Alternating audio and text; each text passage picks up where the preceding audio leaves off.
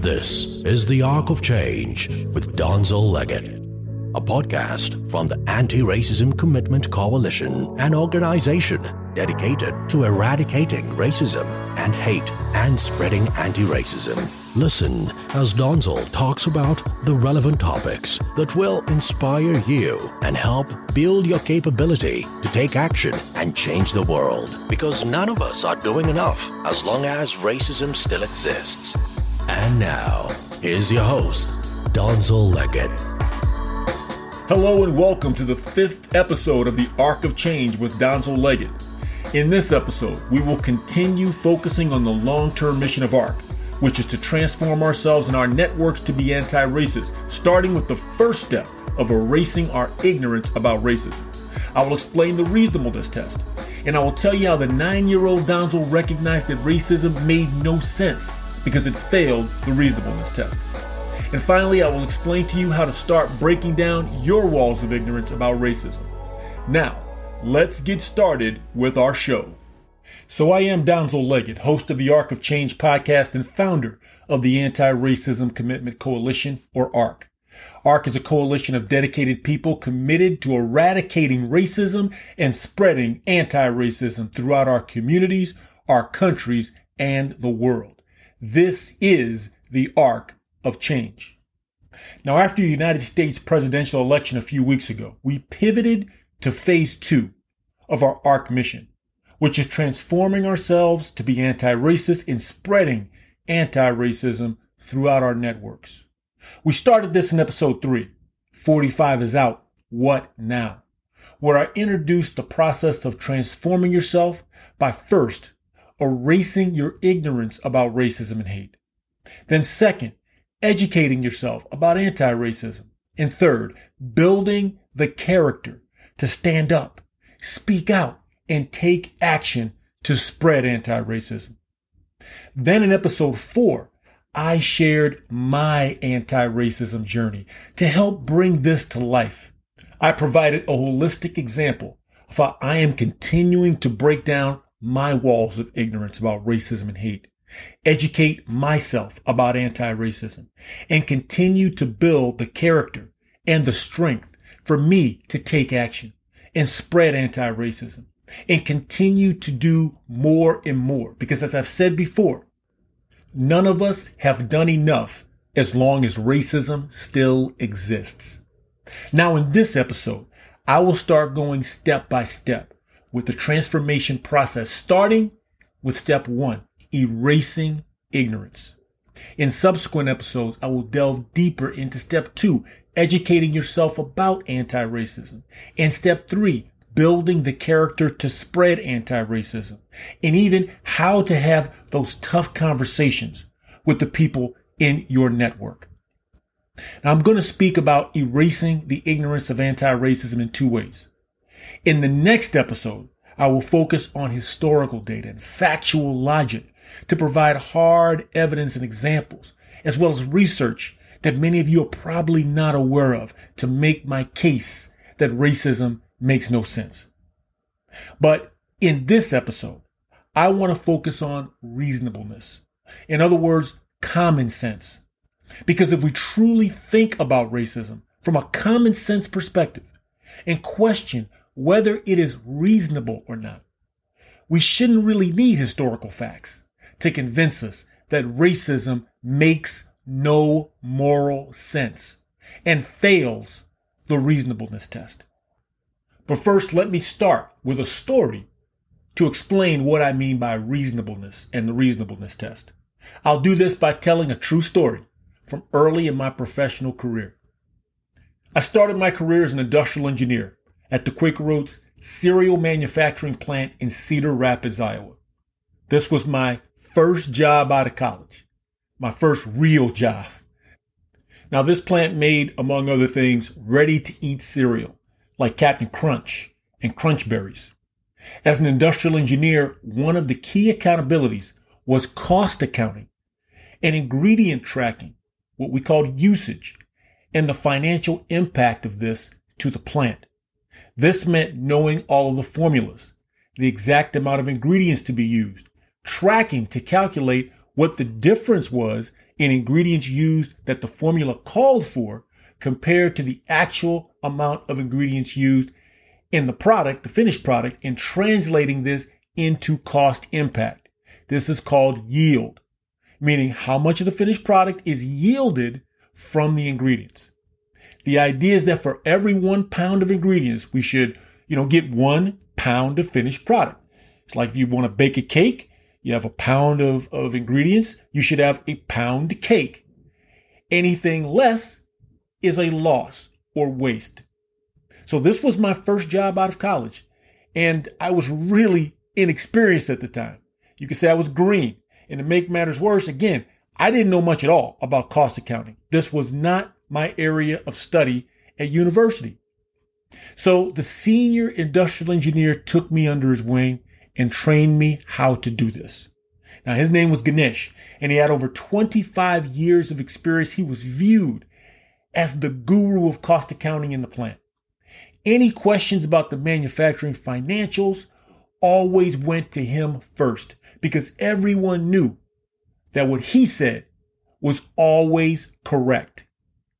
He became my mentor and he taught me his process for translating the formulas into financial bills of materials, we call them, with expected losses in manufacturing, like moisture loss and things like that. Now, I won't bore you with all those details, but he taught me how to build these. He then translated them into standards and built the financials uh, in terms of formulas in Excel to calculate the yield at the end of every month. Now, he had done this for many years. He, he basically gave me all of the calculations, all the formulas in Excel so that I could do it and taught me how they worked. After a few months of tutoring me, kind of watching over my shoulder, I took full accountability to track cereal yield. And I got very good, not only at calculating an accurate yield, but also tracking the yield at a very detailed level and then providing guidance on where losses were coming from, what the root causes were, and how to potentially correct it to stop the waste and improve the yield we started actually seeing good progress, improving the yield and saving money. However, one month I started noticing that there was this one ingredient that wasn't one that we used a lot of. It was a small amount in the formula, but it was a very expensive ingredient and it was showing that our usage had increased fairly significantly, but it wasn't aligned with the other ingredients, meaning the other ingredients in the formula were not going up at the same rate and it was creating a poor yield. This one ingredient. And this was what we call a, it was a very expensive red coloring that we use in one of the products in crunch berries. Again, none of the other related ingredients were showing this, this rate of increase. I checked, I rechecked the numbers, rechecked my formulas, the formulas that Ganesh had given me. There was nothing out of line. I checked my calculations. Everything was right. The numbers didn't lie. So I went to Ganesh and asked for his advice because I couldn't figure out why only this ingredient was going up. I explained the issue to him and how I double checked all the formulas and my calculations and there were no errors. Ganesh, remember, he made the formulas. He knew that they were right, but he looked them over again as well. Again, there was nothing wrong. Everything was as to be expected. Everything was calculating correctly. Then after he thought about it for a while, Ganesh told me about the reasonableness test. He told me this is asking yourself, even in the face of something that is accepted to be fact or true, or that has been accepted for a long time, taking a step back and asking yourself, does this make sense? Is it reasonable? So I took a step back and thought about whether this loss made sense. Was it reasonable? I thought about the amount my calculations were showing that we were overusing. Even though this was not a lot. Again, this was not an ingredient we use a lot of in the first place. This was a very concentrated coloring. If we were overusing it to that level, we would obviously see it in the product as off color. It would be very noticeable. If we were wasting it, we would have seen red color everywhere and we be getting calls from the city wastewater department about red water. I went to our quality lab and asked, had there been any noticeable change in the color of the product? And they said no. I went check with our environmental team and asked, hey, have we got any calls from the city about problems with our wastewater? Any weird colorations, red in particular? No. I went to the production floor to check with the, the line team for any visual evidence out there. Did they see any red coloring anywhere? I asked the operators if they've noticed anything different in terms of extra red coloring being used or showing up anywhere. Nothing. But I refused to accept the loss as correct because the calculation showed it was. I continued to check for alternate explanations. Eventually, I discovered that a new operator had misreported the amount used by putting the decimal point in the wrong place, increasing the amount claimed to be used by 10 times. We weren't overusing the ingredient. There was simply an input error. The formulas were right and the calculations were right, but one of the assumptions was wrong. Even though Ganesh had built those formulas and the tracking process and had been very accurate for a long, long time for tracking yield, it was not foolproof. It was not something you could just take the answer from and not challenged. So we changed the process from that point forward to have data input standards and cross checks for the operators and a formal assessment process every month with different constituents from around the plant to put fresh eyes and different perspectives. We use diversity to review it and challenge it for reasonableness. This was a great reminder to me that no matter how much you respect someone, you should never accept what they tell you or teach you as gospel. You should always ask yourself, does this make sense? Does this pass the reasonableness test? If you don't push yourself with the question of reasonableness, you are allowing a wall of ignorance to block your mind from learning and growing and ultimately from pursuing the truth. I learned that even in this work setting, where I was inexperienced and being trained by a very highly regarded expert, it was my accountability to check for reasonableness, even if it meant challenging my friend, my mentor, whom I respected and cared for a great deal. That no matter the reliability of the process, the credibility of the source, I should always ask myself, does this make sense? I should continually break down any and all walls of ignorance. You know, it's interesting that I hadn't considered this before in this work setting because this whole idea of reasonableness was something I practiced practically my whole life, even when I was a little boy, especially questioning the logic and reasonableness of accepted social norms like the concept of race and the undercurrent of racism. Two walls of ignorance that seem impregnable to most people in our society. In the next segment, I will tell you how I asked myself this question as a nine year old boy and worked to break down these walls of ignorance. Visit us at joinarcc.org. Follow us on Instagram, LinkedIn, and Twitter, and like us on Facebook. Let me start off by saying that racism makes no common or moral sense. If challenged to make sense of it, it's impossible. It fails the reasonableness test. For racism to be accepted by a person, common sense and morality must be suspended. What's powerful enough to displace morality and common sense, you ask? The pursuit of power through division, ignorance, fear, and greed. This is a really important distinction to understand to break down your walls of ignorance about race. The superficial racial differences and stereotypes and the racism that it drives are not common sense and are not natural to us and are not moral, but they are logical when you understand that they are pushed on us to divide us in the pursuit of power. It is that simple. Racism was created to obtain and sustain power. I don't really remember thinking much about racism or being aware of it when I was little. Growing up in Key West, Florida, I lived right kind of on the border of the remnants of formal segregation in an alley bearing my family's name, Enos Lane, between Duval Street and Whitehead Street. My neighbors were black, white, Cuban. But pretty much everyone who lived in the neighborhood south of us, called Bahama Village, were black of Bahamian descent. And most everyone to the north of us were white. There were definitely some exceptions, but generally speaking, it was still fairly segregated.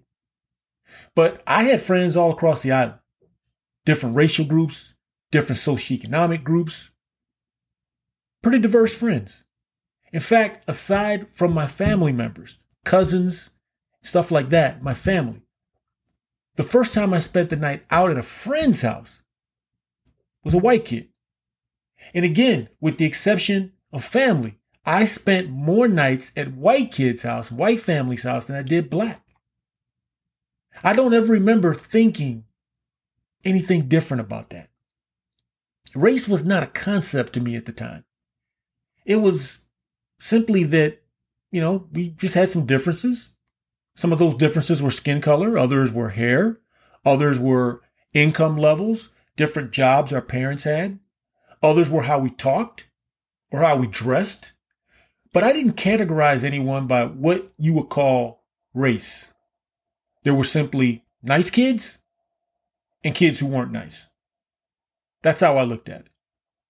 Then in third grade, never forget it. One day, this girl called me the N word. It was the first time that I remember being called this word and the first time that I thought about race and what it meant to experience racism. Ironically, it also coincided with the release of the groundbreaking TV series Roots, based on the 1976 novel by Alex Haley, chronicling his research into his family history, starting with an ancestor being captured in Africa during what I'm sure that ancestor, whose name was Kunta Kinte in the book, thought was just a normal day, tending to his chores. Then out of nowhere, he was chased down like an animal and captured and shipped across the Atlantic and sold into slavery in the United States. This was the very first time that many Americans, black and white, came face to face with the barbaric practice of slavery in the United States and how terrible it was for black people and how evil it was for the white people that practiced it. In scene after scene, the Africans, who were the supposed savages, were kind, forgiving, and humane, while the white slave owners were mean, spiteful, and cruel. I hadn't thought much about slavery. But one of the main points I took away as a little boy watching Roots was how cruel and sinful one would have to be to do that to another person. And how obvious the reliance on ignorance was to allow this cruelty to go on for so long. For many black people, it awoke a yearning to learn their history like Alex Haley had done. But also for, for many of us, it created a powerful feeling and a tone of black pride and defiance to never allow ourselves to be treated like that ever again. For many white people, it was an awakening to the horrors of slavery and challenged their moral conscience of what the United States history really was about, who their ancestors really were. It made them wonder what to do to make amends for 400 years of terror, of subjugation, and near genocide. But for other white people, it awakened racist ideas to justify them looking down on black people and reinforced negative stereotypes and prejudices. For me, I had known that black people in the Americas, my ancestors had been slaves and had fought for their freedom for hundreds of years. I knew that this created some lasting prejudice. I was born just months after the assassination of Dr. Martin Luther King Jr., so I remember hearing about him and the struggle for equality. But I had not really seen myself as representing that history because I had rarely experienced racism myself, especially with the kids I was around. We were aware of the history, but we hadn't yet been taught racism. As the great Nelson Mandela said, no one is born hating another person because of the color of his skin or his background or his religion. People must learn to hate. And if they can learn to hate, they can be taught to love, for love comes more naturally to the human heart than its opposite. As I said, I lived in an integrated neighborhood and I never felt any issues playing with white friends or going to their houses or anything like that. As I said, my first sleepovers to non-family members' homes were with white families. I went to a Catholic school for kindergarten and first grade, and I remember that the nuns were mean and that they practiced corporal punishment there, meaning you got hit if you did not listen to them. But I don't remember ever being singled out or anything like that. If any of us broke the rules, we were punished the same. In fact, I remember that there was a couple white kids that were always in trouble and always getting punished and hit with a ruler on their knuckles or whatever it was in front of everybody.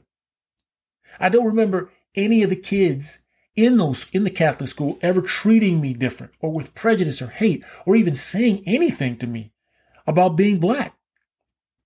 I moved to public school from second grade on and I don't remember any big changes, certainly at first. Again, I was at a very integrated school, mostly white. I made a lot of new friends. Some of my Catholic school friends actually moved over in second grade as well. But it was still pretty much the same. Again, just like in the neighborhood, there were kids that were nice and that I liked. There were some kids that were not nice and I didn't like. But it was because the ones who were not nice were just jerks and nobody liked them. Some were white, some were black, some were Cuban. There was no difference. You could be a jerk. You could be all three of those. it Didn't matter. I never thought that they were bad or jerks because of their race. I thought they were bad and jerks because they were bad and jerks. I even remember getting into a fight with one of these jerks, one of these bad kids, bully kids who was a white kid. And I remember there were five other white kids with us on our way home from school. And I remember hitting him in the nose and blooding his nose. I don't remember anything coming up about race or anything about me being black. I do remember one kid saying, man, Donzel, you punched him right in the nose. But in third grade, after Roots came on, I started noticing differences. Race became more of an issue. It created an awkward relationship with white kids. Some of my good friends were not inherently prejudiced and many of their families were not either but they had a hard time getting their heads around it. Most white parents who were not racist typically just avoided conversations about race in their own homes. But in the homes where the parents did harbor racist beliefs, they would reinforce negative stereotypes of black people, encouraging and teaching and planting racist beliefs and seeds that they hope would grow in the minds of their kids. They were teaching them to be racist and to hate. I started feeling that I was being seen differently. I could tell that I was being treated differently. I could tell that there were places I was not welcomed like I had been before. I could always tell the kids who were taught to be racist because they would be the leaders of giving me the cold shoulder. And the kids whose parents were not racist, I could tell them as well because they would get very quiet and they would look at me as if they were sorry, but they wouldn't say anything. I also started noticing more and more bad stereotypes about black people being represented on television, in movies, and in print. The portrayal of black Africans would always be of naked savages living in primitive huts. The inference that I felt was you're lucky we brought your ancestors here, or you'd be living like that And black Americans were always portrayed as having broken homes and fractured family structures and lacking morals and were predisposed to be in trouble, to be pimps and criminals, to be lazy and dumb. These stereotypes were damaging and pervasive and felt to me like an attempt to justify racism against black people. The more I saw and heard these stereotypes, the more they made me angry and ashamed. But more importantly, I remember that they didn't make sense to me. Even as a nine year old kid, they didn't make sense. So I started challenging each one of them with the reasonableness test. First, I had lots of white friends and none of them had families that were strong and morally upstanding than my family, which of course was black. Remember, I was in their homes a lot. I got to see their family units and how they worked. I got to see the things that they did, what was allowed and what wasn't. I got to see how they spoke to their parents. In many of these homes, no one went to church. And the ones that did go, church was really just a Sunday thing. In my household, you had to go to church every Sunday. You had to sing in the choir. You had to be in Christmas programs and Easter programs. You had to memorize uh, poems and things to say in those programs. You had to go to Sunday school. You had to learn and, and, and be able to do homework and bring back to Sunday school. And you had to go to summer Bible school as well. I knew more about the Bible at nine years old than all of my white friends combined. No question. Many of my white friends would talk about their grandparents being in nursing homes. In our family, that just wasn't something that you planned for.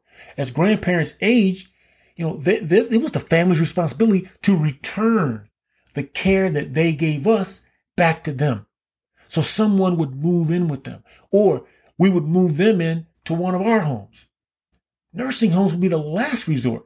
Now, I'm not saying that, you know, it's a bad thing uh, to put someone who needs round the clock care in a nursing home, but I am drawing a distinction that to, you know, promote and, and say that black people have broken family structures and poor morals, it's just flat out wrong. And I knew that at nine.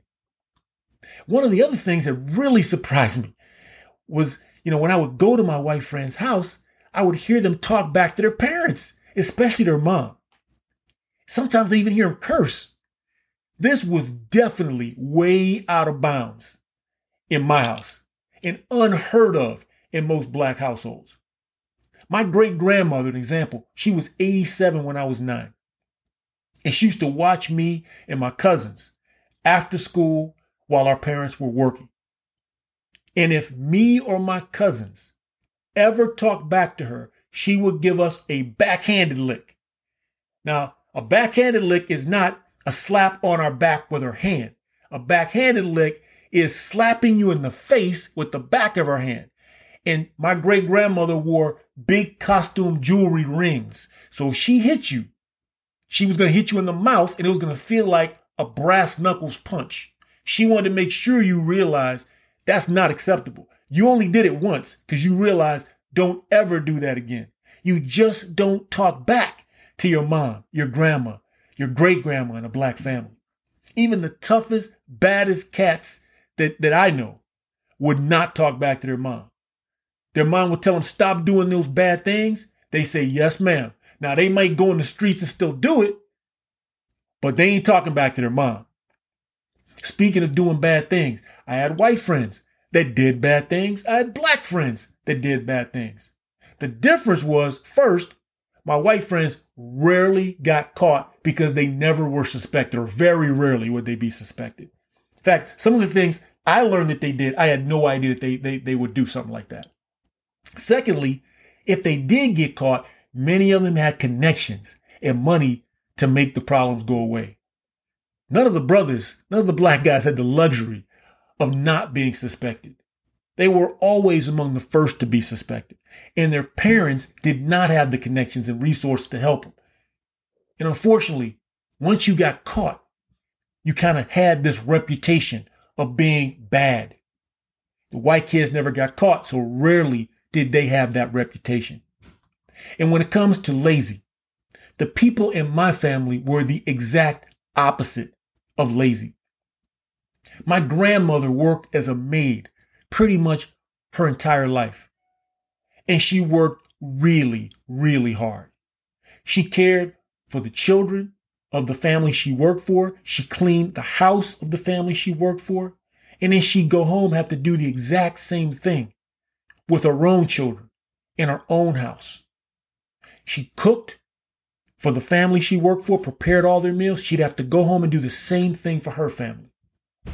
I remember that her knees and her elbows were dark and rough because she always mopped the floors on her hands and knees because she said that was the only way to do it right. My mother worked as a nurse's assistant and rotated shifts, but she still found the time to take care of the family, tutor me in school, and volunteer at the church, no matter how tired she was. And my dad started as a janitor at the phone company and worked his way up to linesman before he retired after 43 years. I barely remember either of them ever missing a day of work. And the same could be said of many of the black families in Key West at that time.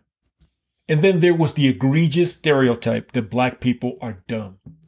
Now I knew this made absolutely no sense because I was in white schools pretty much my whole life. And it was clear that I was not only as smart as the white kids, but one of the smartest in my class. So none of these stereotypes made any sense to me. None of them passed the reasonableness test. The only thing that I couldn't refute was black people's lack of notable history. Was there a history before slavery that was notable? Did black people have a role in history or did it start with slavery? When we covered social studies in school, there was very little information about black people prior to slavery. African history and influence on history was not covered in our education with the exception of Dr. Martin Luther King Jr. and a reference to Frederick Douglass and of course, Crispus Attucks. Even in the show Roots, there was very little time spent exploring life in Africa or presenting anything about African history. So with this stereotype, I was stuck. And as I said, a people with no history is an empty people. And it's easier to look at an empty people as not mattering as much. I could have just accepted this as just the way it was. Prevailing wisdom. Just let it go. Focus on the here and now but I was not satisfied with that. So I remember at nine thinking, where can I go to get more information to challenge this stereotype? Remember, this was 1977, way before the internet. So you had to be creative if you wanted to investigate and research. Information was not at our fingertips as it is now. My elementary school didn't cover anything on African history, so I knew for sure that the school library wouldn't have anything that could help me and I didn't live very close to a public library, and I, I doubted that they would have very much information on African history anyway as well. As I mentioned, in black families, you have to spend a lot of time in church as a kid. It becomes like your second source of information. And the Bible, whether you're Christian or not, is one of the oldest books known to us. And it does have a lot of historical context. I thought maybe maybe I could use the Bible as a way to gauge the reasonableness of racism historically and see if I could find anything in it about Africans. I'll tell you what I discovered next. The Arc of Change podcast is brought to you by the Anti Racism Commitment Coalition. Visit us at joinarcc.org to learn more about ARC and join our movement. So how did I use the Bible to erase the ignorance about racism at nine years old? Well, I started with the New Testament to challenge the basics of Christianity against racism to see if it made any sense. I thought about all I was taught about Christianity. Again, not, I'm not pushing the religion of Christianity. I'm just telling you my story of how I thought about this at nine years old. Everything that Jesus was supposed to stand for 2,000 years ago was about love and understanding, about turning the other cheek and loving your neighbor and loving your enemy. It's about all of us being the children of God and Jesus dying on the cross so that all of us could be free from sin and have everlasting life. And not just the Jews, but the Gentiles as well. And the Gentiles, meaning all non-Jews, no matter your color, no matter your religion, no matter what you believed before. After reading many of the books in the New Testament, I reread them again it was clear that racism was not a Christian behavior. Yet many slave owners from America's past and racists in America's present claim to be devout Christians. And that made no sense. So I simply asked myself, if Jesus appeared during slavery in America, what would he do? You don't have to be a Christian or be an expert on Jesus to know he would stand against it. If Jesus were here today, what would he do about racism? Would he stand against it? Anyone who knows anything about Jesus, whether you're a Christian or not, would say the reasonable answer is that Jesus would definitely stand against racism and stand against the racist. There's a famous acronym in Christianity, WWJD. What would Jesus do? It's a kind of reasonableness test for Christians. So what would Jesus do? WWJD? He would rebuke racism and spread anti-racism. It was beyond doubt to me as a nine year old kid that racism is anti-Christian and utterly failed the reasonableness test. Then I looked at all the stories in the Old Testament and started questioning many of the events, locations, and people. It, it just didn't make sense in my view. Like, how is it that all the stories take place in North Africa and West Africa and the Middle East, near Asia, yet all the people are represented from the Bible as looking European. I could not make this equate in my mind. It made no sense. I remember asking my mom about this. You know, asked her, Mama, explain to me how is this possible? And she couldn't in detail because every time she gave me an answer, I had another question. I had another question. I just kept saying, well, why? Why is that? So my mom said, you know what? Luckily, we have Mr. Milton. See, Mr. Milton was one of the most brilliant people to ever live in Key West. He was an elder in our church. When I was about nine years old, somewhere in that range, he was probably in his late 80s at that time. He was completely blind. But this man was literally a walking dictionary. And this before smartphones, so he couldn't Google anything. He had to recall it from his mind. Mr. Milton, in and of himself, proved to me that racism was hogwash because he crushed, absolutely crushed all of the stereotypes that people tried to say about black people. There was nobody in Key West, white, black, Cuban. I don't care if they have Martians there. I don't care where you came from. There was nobody there smarter and more wise than Mr. than Mr. Milton. And when I say wise, I'm talking about wisdom because wisdom is really key.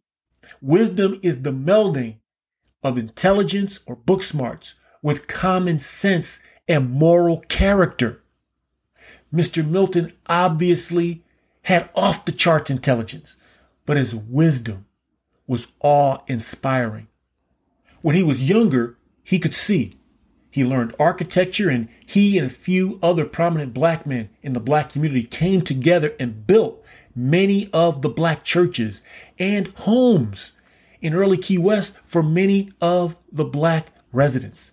Many of his structures are still standing today And they all worked together in such a way that everybody could afford a home by working together as a community.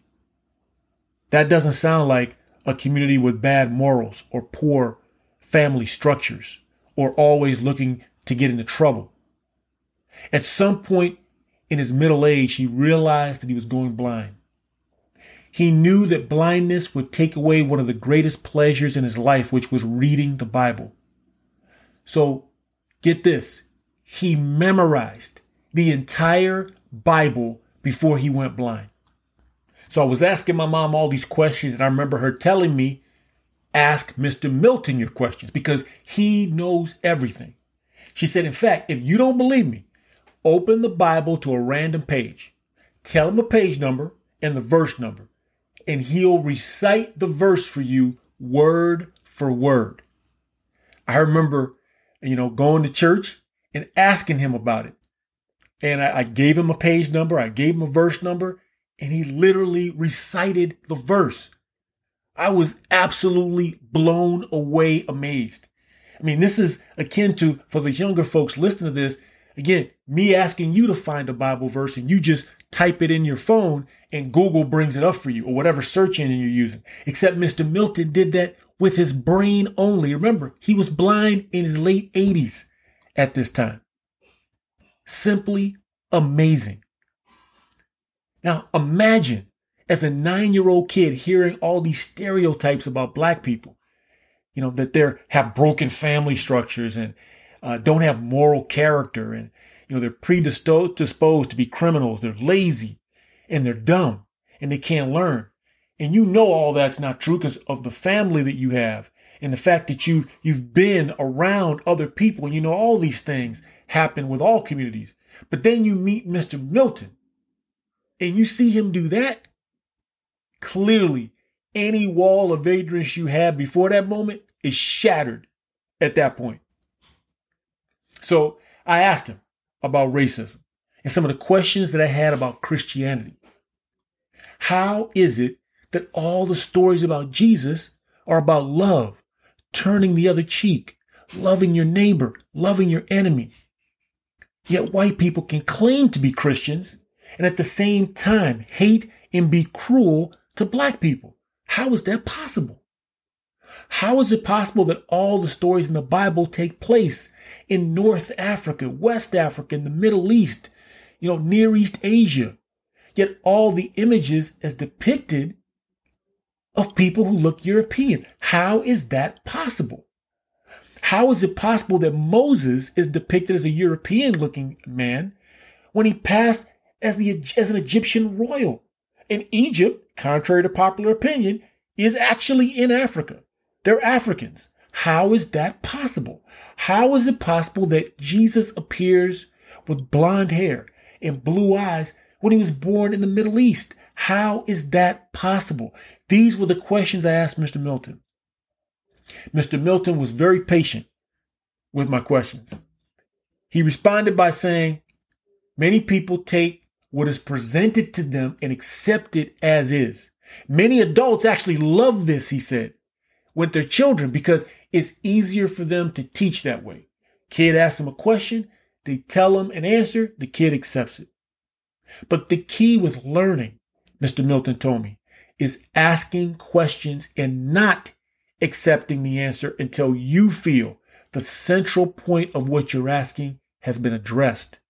Then asking yourself, does this make sense?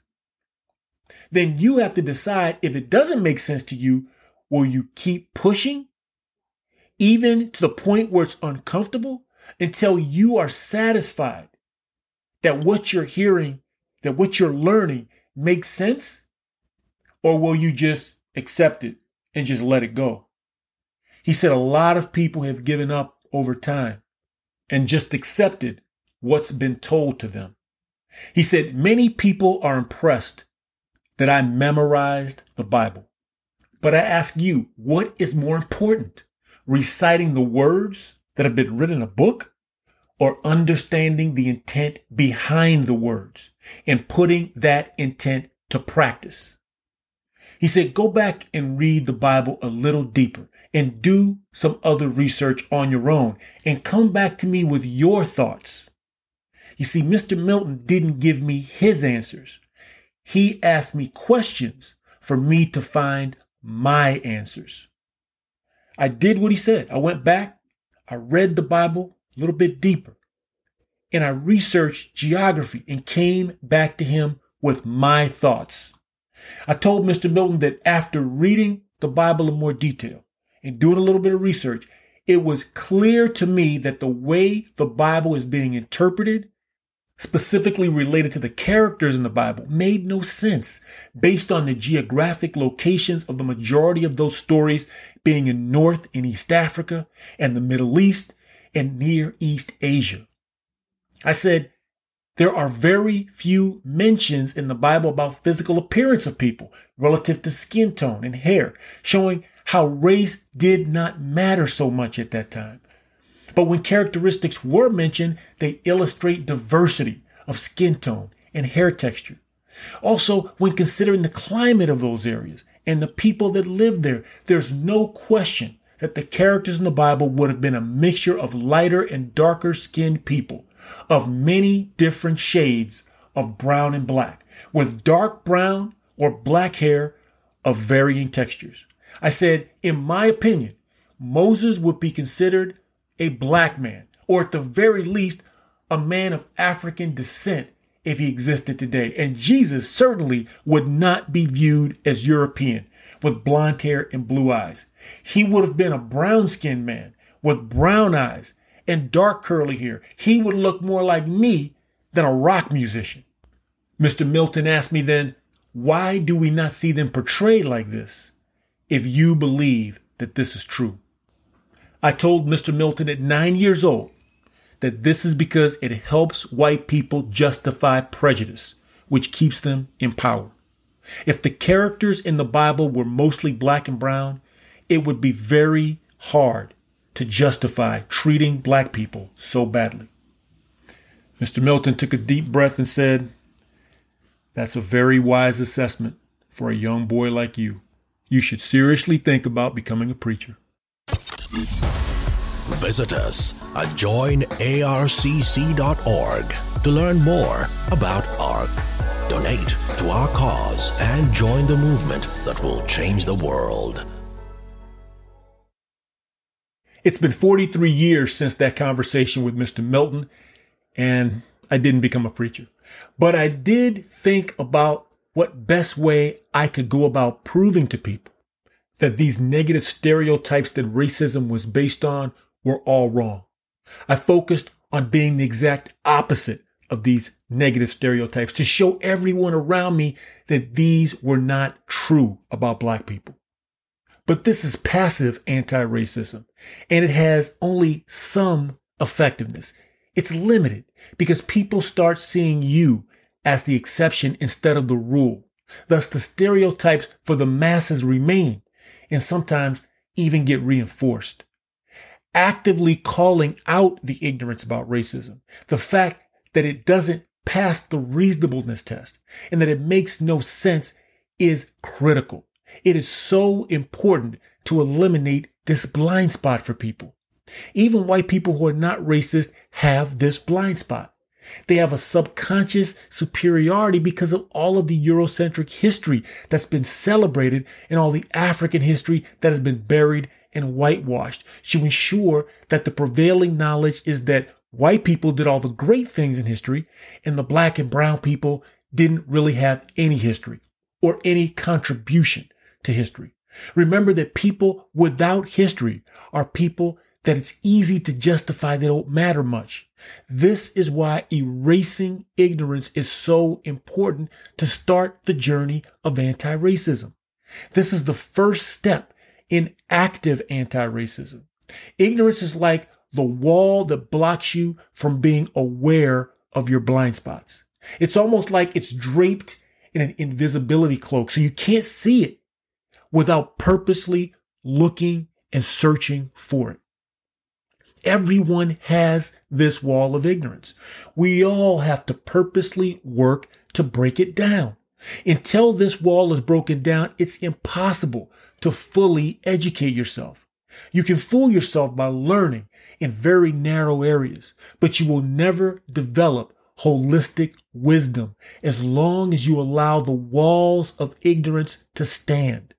Wisdom allows you to see the truth that racism fails the reasonableness test because it does not make moral sense and that the only reason racism exists is to sustain the power of dominance and greed by dividing people and exploiting the wall of ignorance with a false narrative of fear, inferiority, and negative stereotypes. If you truly want to make a difference in racial justice, it starts with you as a person.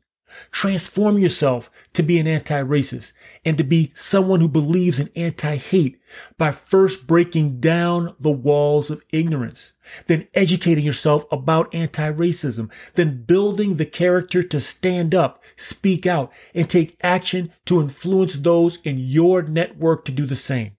Start questioning whether racism and hate make sense to you. Question where your thoughts about race came from, whether about black people or Asian people or indigenous people or mixed race people or white people, where your thoughts about hate came from, whether it's about Jewish people or Christians or Muslims or Hindus or Buddhists or the untouchable castes or LGBTQ. Question, does it make sense and is it reasonable? Is it moral? Think back to your childhood of when you became curious of race and other differences between people. And was this consciousness good or not? Question history as you know it and were taught it and whether it makes common sense now. Ask yourself, what you know about racial groups that are different from your own, their history, their culture, their values. Are you accepting stereotypes or rejecting them? Does what you know pass the reasonableness test? Do you accept that you have blind spots? And are you continually working to break down your walls of ignorance by educating yourself? The key is for you to think and think deeply about racism and hate. It may feel uncomfortable, but if you truly want to eradicate racism and hate, you have to be willing to allow yourself to feel uncomfortable. You have to welcome that uncomfortable feeling. Use your intelligence your common sense, and your moral character to develop wisdom. And I guarantee you that the more you use that wisdom to think deeply about racism and hate, the more you will realize, like I did as a nine year old boy, that racism and hate fail the reasonableness test and make absolutely no sense. Visit us at joinarcc.org Follow us on Instagram, LinkedIn, and Twitter. And like us on Facebook. To find the Arc of Change podcast with Donzel Leggett and learn more about the Anti Racism Commitment Coalition or ARC, please visit us at joinarcc.org. You can also subscribe to the Arc of Change with Donzel Leggett on your favorite podcast hosting sites. I greatly look forward to our next episode, an opportunity to inspire you to become part of the movement that will change the world by eradicating racism once and for all. Until next time, stay safe and continue to ask yourself, Am I doing enough? And remember that none of us are doing enough as long as racism and hate still exist. Thanks for listening, and goodbye. The Arc of Change podcast with Donzel Leggett is brought to you by the Anti Racism Commitment Coalition. To learn more about ARC, donate to our cause, and join the coalition, visit joinarcc.org. Don't forget to subscribe so you don't miss an episode. And share this podcast to help spread our mission to change the world by ending racism once and for all. Thanks for listening. Until next time, stay safe and be inspired.